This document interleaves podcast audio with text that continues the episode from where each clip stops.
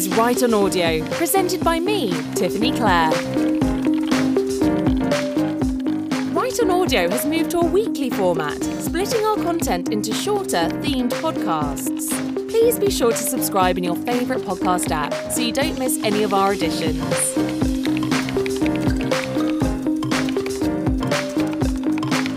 Write on Audio interviews, inspiring you to write by sharing the experience of prominent authors. In this interview edition of Write on Audio, we speak to Erin Kelly. Erin's debut novel, The Poison Tree, published while Erin was working full time as a journalist, was adapted for television by ITV and enjoyed a huge amount of commercial and critical success. Subsequent books, including We Know, You Know and He Said, She Said, were featured on Richard and Judy's book club. And when an author was required to write the novelisation of the BAFTA winning TV show Broadchurch, Erin was selected. We hope you enjoy our interview with Erin. The interviewer is award winning poet and Write On team member Mary Walsh. I've always been drawn to poetry more than writing um, books or whatever. I just love the beauty of language and how it can change. Um, mm. What is it, do you think, draws you to the psychological thriller? Um, well, when I started, I didn't know that I was being drawn to the psychological thriller. I just thought I was writing the kind of book I like to read. Yeah. So I was inspired by classics like Rebecca or The Secret Ooh, History yeah. by Donna Tartt and um, Brideshead. Who's quite not nostalgic, but I've I've got a theory that everybody has a book that is their type. So yeah. almost like you might keep dating the same person over and over again like or variations on the same person yeah. there is a book that you read a form of again and again and for me it is something to do with um, you know uh, those years sort of around the end of adolescence and the beginning of adulthood so your mm. your student years or your those years when you're first striking out on your own um, yeah. And the idea of something dramatic happening back then and that coming back to haunt you when you think you've got away with it, when you think everything's okay later mm. on in your life. So um, I suppose what I'm drawn to then is stories with real thumping good plots uh, and but there's also there's got to be more to it than that for me there's got to be something really interesting happen in the sentences so um, I very occasionally write poetry myself, but I think of my books as I think every word in my book is as important and carries the same weight as it does in a poem. Mm. So it, in a poem, you've got no space at all. No. You know, every word has to be completely weighed for its meaning and the way it sounds and uh, what it's like being read aloud. And I try to pay the same level to the prose in my book. Don't always get there, but that's that's my aim. So yeah. just really well written, thumping plots and I guess psychological thrillers is naturally where that ends up. Mm, yeah, I can see that. Um, I mean, yeah, um, you you look as if you're incredibly busy. So I'm wondering how you fit the writing in, basically. Um, um, well, I uh, I do it the same way. It's no different from any other job. So it is my main job. Yeah. Uh, so it's not something I have to fit around a day job because honestly, I don't think I could do that. I know people who do. So I've got two children, aged nine and 13.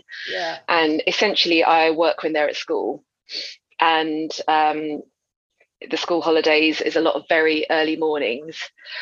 Uh, but yeah, that is it, it's it's a it's a full time job though. I write when they're at school. That's when I find it a lot easier to actually work on a book when there's nobody else in the house. Yeah. Um, and when I know I'm not going to be interrupted. I mean, they're very good. They're very self-contained. You know, they'll go yeah. and amuse themselves for a while. But just knowing that any minute now somebody's going to come through the door saying they can't reach something or can I, you know, they've spilt something or you know what it's like. It's just do you um, know where something is? That's the usual. Do you know where something is? Yeah. Mom, have you seen my t-shirt? What the one yeah. you're wearing? Oh yeah. yeah. Um, so yeah. Uh, but there's a lot more to being an author than just writing the books. So there's lots of other stuff that I have to fit in. And actually, if there's a juggling act, it's between um, doing stuff like this, which I really yeah. like, and which is a way of um, reaching new readers and connecting with people who are writing themselves. And I see yeah. that as much part of the job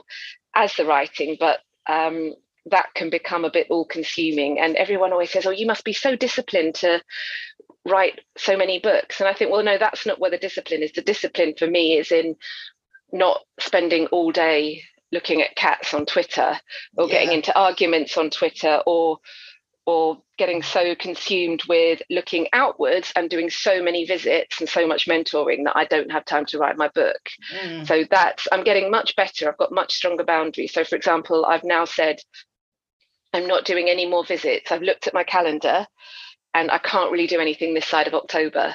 Yeah. And it's taken me a long time to set those boundaries for myself because mm. I will always throw myself into that and then I'll look up and I've missed my deadline. Through pen to print, I've just published my first book, age 63. So congratulations. well, thank you very much. Um, do you think age matters when you embark on a writing career? Or what do you think about people who, who maybe have always wanted to do it but don't have the confidence, maybe? I think it's an incredibly rare writer who has got something important to say before the age of about 30. Yeah. If, I think writers are the opposite of rock stars in a way. So if you look at most, music, most, most musicians, they yeah. are at their best and their most creative and they're most energetic when they're in their kind of late teens, early 20s. Yeah. And with writers, I think it's the opposite. It's one of the only crafts where you tend to get better as you go along, and every single experience you have is going to feed into what you do. And I've always said that my number one tip for writers just starting out is to read yeah. And of course, you've read more books at 63 than you had at 53, than you had at 43. True, true. And every single book, every single anthology or short story or play or everything you read yeah. feeds into what you've got. You've just got so much more in the bank. So, mm. in terms of you know, does it affect the quality? Absolutely not. In terms of whether the publishing industry just wants to find the new Sally Rooney. Well, that's a different debate. It's definitely harder for older writers to get noticed, but that's just, I think that's more, we can put that more down to society's obsession with youth than we can mm. um, with the quality of what's being written. Yeah, to, on that, do you think there's a, you know, I find there's a lot of celebrities writing a book, writing a book, and I always think damn it, they're doing they're right, but they're going to get published, and it's it makes it hard for other people.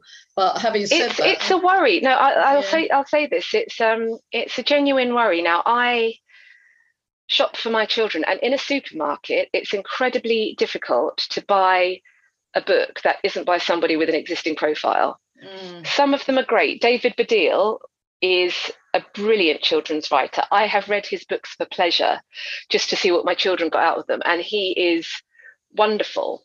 Yeah. Um, others, whose names I won't name, you can just see that someone's waved a check at them and they've thought, "How hard can it be? Mm. I'll pop it out." But it does it does worry me, especially because you know children's authors don't make a lot of money unless they're Julia Donaldson or J.K. Mm. Rowling, and um, there are people who you know, for a lot of children's authors, or for a lot of authors, that's all they've got. And that's how I think of it. You know, this is all I've got. I can't do a stand up tour to supplement my income.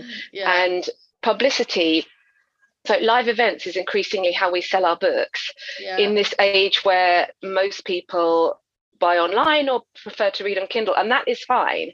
But um, there is nothing as good as a live reading yeah. or going on radio actually really helps people to learn about our, our books mm-hmm. and if i was running a little bookshop in somewhere far away from london and i had a choice between erin kelly who's got a decent readership but you know most people haven't heard of and richard osman who am I going to book? Of course, yeah. I'm going to book the person with the profile. So, uh, and, you know, Richard Osman's books are he does what he does very well. I'm not saying I, that the I quality really isn't it. there.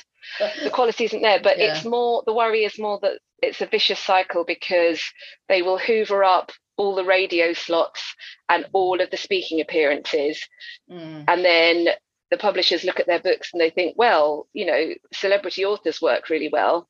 Yeah. And then so we'll we'll look for another one and then we'll look for another one and then there will be the rest of us just kind of going still here still here so that yeah. is it is it is a worry. We've seen what it's done in very real terms to children's publishing, and I mm. hope that I hope that adult readers won't be blinded by the name on the cover and they will take each book on its own merit. I mean, mm. i have faith in readers, not necessarily always in publishers. Well, I suppose they do have to make money as well. They do they? have to make money, and it's long been. I mean, I having said that, it has long been the case that um, high profile authors have bankrolled the rest of us. So when I got my first book deal, I was being paid quite generously by a company um, who you know they were i'm trying to think who were the big hodder authors there weren't any celebrities at the time say um, someone like penguin um, random house yeah. uh, 15 years ago katie price essentially paid the salaries of half the people in that building yeah. with her books um, now they weren't I, I I don't think she would mind me saying they were never going to trouble the Booker long list. Yeah. But you know, we do have to be realistic about the fact that they big celebrity books, people do buy them and they do subsidize the rest of the industry. Mm. It's just um, it's just a question of finding the balance, I think. Your book, Watch Her Fall, is about rivalry between ballerinas. Mm. Uh, it was written during lockdown, I, I read. I want, just wanted to ask why ballet? Um, Doesn't seem was, like a particularly violent profession.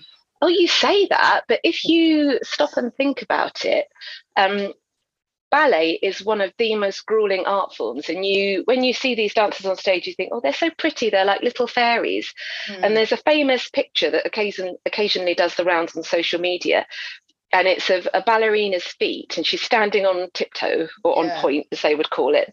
And one of the feet is done up in tights and a brand new satin shoe with beautiful ribbons and the other foot is bare. And you can see that there's blood seeping out of the toes and some of the toenails are missing and they're covered the foot is covered in bruises. And i've always thought that that was that image was part of what inspired me to write the book because yeah ballerinas are hard as nails. They're taken away from home pretty much from the age of eight. Yeah. And they're locked in a boarding school with other dancers and they spend eight hours a day doing physical activity. Um, I mean, I don't know about you, but I've just been for a swim and that's knocked me out for the rest of the day. I certainly couldn't do anything for eight hours except for maybe sit down and write. Um, yeah. And all so so physically, it's actually you kind of learn to deny yourself you know you've got to keep your weight down yeah. and have the energy to train and perform and it's so physically they are as i think they're as tough as you know somebody who is lift, deadlifting their own body weight um, yeah. and they are also but they also have to have this incredibly fragile side if they're going to perform you know if you're going to dance a role like juliet or or the sleeping beauty you have to be able to access those emotions mm-hmm. and then psych- so psychologically they're very complicated people as well and also in terms of rivalry what i thought was interesting now all industries have rivalry but there's a kind of ticking clock when you're a ballerina yeah. Very, very rarely do they dance leading roles deep into their 30s. So when you're 30, you're pretty much on the scrap heap. Yeah. And there is always somebody coming up behind, and the people you trained with are your best friends, but they're also the people that you're up against for every role. Mm. And uh, it's just it's just a very messy, complicated, paranoid world. So yeah. even though on the surface it looks lovely, there was just a lot of scope for real extreme emotion and passion. Mm. and i also was i've also been really fascinated by backstage areas. Yeah. And i mean backstage of anywhere. So i'm always really interested whenever i go to do a talk at a library or a bookshop. And i spend a lot of time waiting in stock rooms with a cup of tea and a biscuit for the yeah. space to fill up. And i always think oh you know just even a staff room at a school anywhere that the public don't see. And nowhere is that more um, atmospheric i don't think than a theatre Mm. where you've got all these corridors and these secret corners that people can whisper around and you know an empty yeah. stage is a really eerie setting isn't it yeah, um yeah. and those dressing rooms where you think you're on your own but you're really not so yeah that was um the more i thought about mm. it the more i realized it was perfect for a thriller do you think your heritage your irish roots have an influence on you do you think that has influence on your writing? Yes, I think they probably did. So um, I went to, I grew up in Essex, but I went to a convent school and I would say about half of us were from Irish of Irish descent. Yeah. Um, and um, my social life was quite Catholic when I was growing up. So yeah, of course it spread in. I mean, one in lot in in wonderful ways in many respects. I mean, I grew up. You know, I used to sing mass in Latin when I was at mm. school in the choir, and it gave that contributed towards a real sensitivity to music and language and history, which all feed into my books. I actually, my fourth book, The Ties That Bind, was about a gay Catholic writer. Oh, um, and he, uh, like me, he was a plastic paddy, so Irish descent, but born here. Yeah. And um, he, uh, he's got a lot to come to terms with just in the things he investigates and the, you know, he's very much torn between two cultures. Um, so yeah it does it does pop back time and again. Of course mm. it does. And also anyone who's been raised a catholic knows all about guilt. And since i'm as likely to deal with a killer as a victim in my fiction mm. i think one emotion that's really helpful to understand is guilt yeah, yeah, and i can really dig into that although i can feel guilty about you know anything it's it's quite a gift Oh, uh, we we have a, a, very diverse set of writers at Pen to Print, so come from all ethnic backgrounds.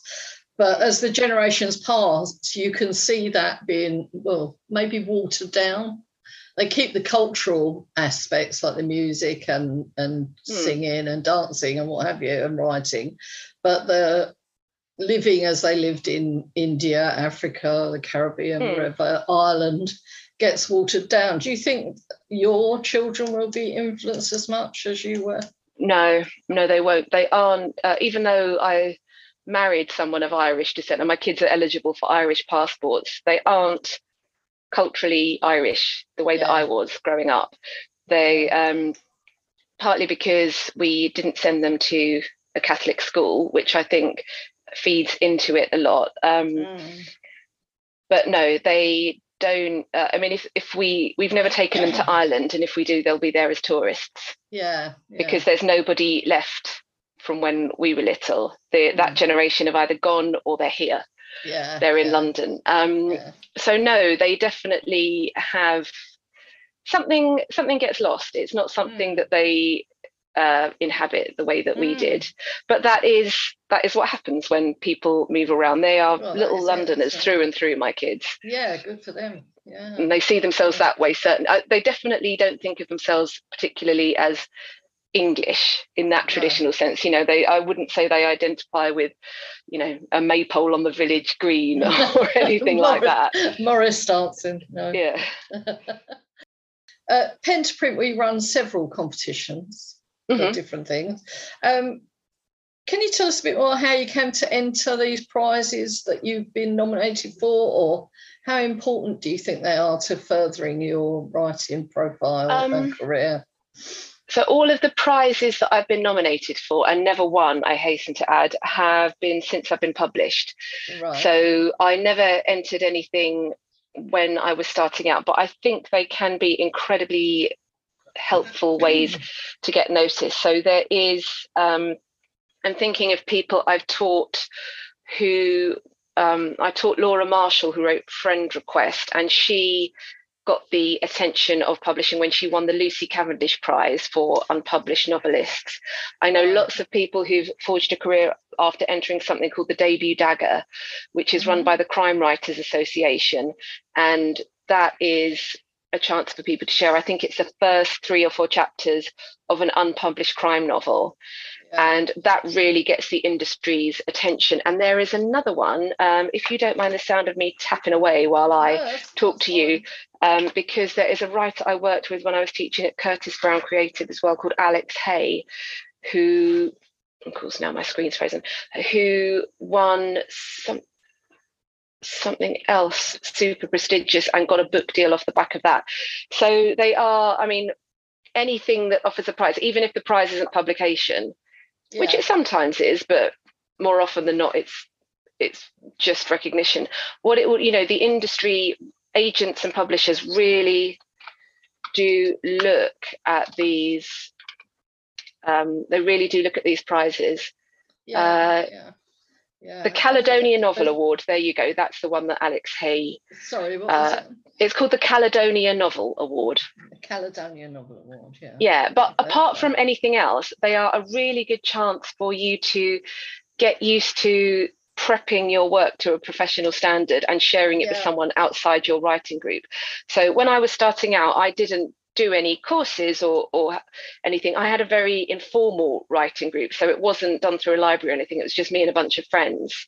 Yeah. And I got used to showing them my work, but it was such a big step to go from that to sharing it with somebody like an agent, somebody in the industry. In fact, I showed it to a, a network of friends who weren't there because mm-hmm. I thought it was, I think writing groups are invaluable, but sometimes you can fall into a certain rhythm of reading each other's work. And when you know because they're very intimate aren't they writing groups? You know you bring so much of yourself and your experiences yeah, yeah, and your insecurities to it.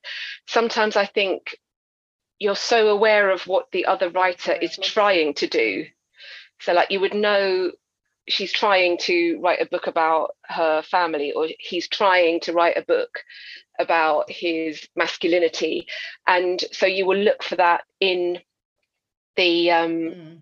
you will look for that in the work whereas writing for a prize is a really good idea a really good way to you know you know for the first time that you're writing to somebody who has no idea what your intentions are and they have no you know they're not going to spare your feelings because they haven't developed a friendship with you in the group have you got something encouraging for our emerging writers at Pen to Print? So I've got two pieces of advice, and they both contradict each other. Right. So, okay. so the first thing is that when you are part of a writing group, publication isn't necessarily the holy grail. It's yeah. not the be all and end all. I often, so when I teach English classes, I teach groups of 15, mm-hmm. and every single time there will be a couple of people who come away and they say, What this has made me realize is that I am a reader, not a writer. Or they have said, This has made me realize that I write for myself and to get things ordered in my head. And I actually don't want to share this with anyone. Um, and of course, there are people who want to be published and they go on and they are published. Um, mm. but if your ambition for your writing is for you and a very close group of people, please don't feel that that's not good enough. It's the process of writing that makes you a writer, not being published or being paid.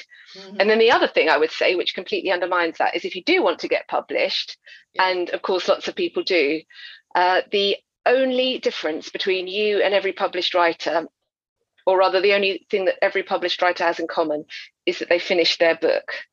And whatever you do, do not send unfinished work out to agents or or publishers. Well, I mean, agents are probably the first step anyway, but an agent is so incredibly busy. Mine gets 20 or 30 books sent to her a week. Yeah. And if she's got the choice between, in fact, I think she's um, not taking on submissions at the moment, but if she has got the choice between a book that is finished and polished and she can take out to publishers and a book that's got a letter saying, I'll write the ending when I can think of it, of course she's going to take the one that's as close to finished as possible.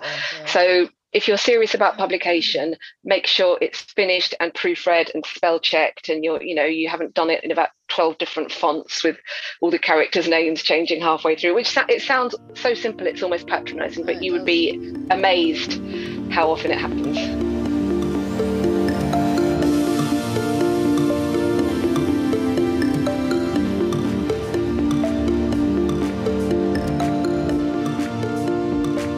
To Erin Kelly for being our guest on Write on Audio today.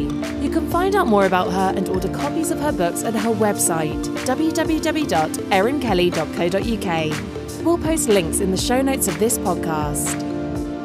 If you'd like to share your writing with us, you can do so via pentoprint.org forward slash get hyphen involved forward slash submit hyphen to hyphen write hyphen on.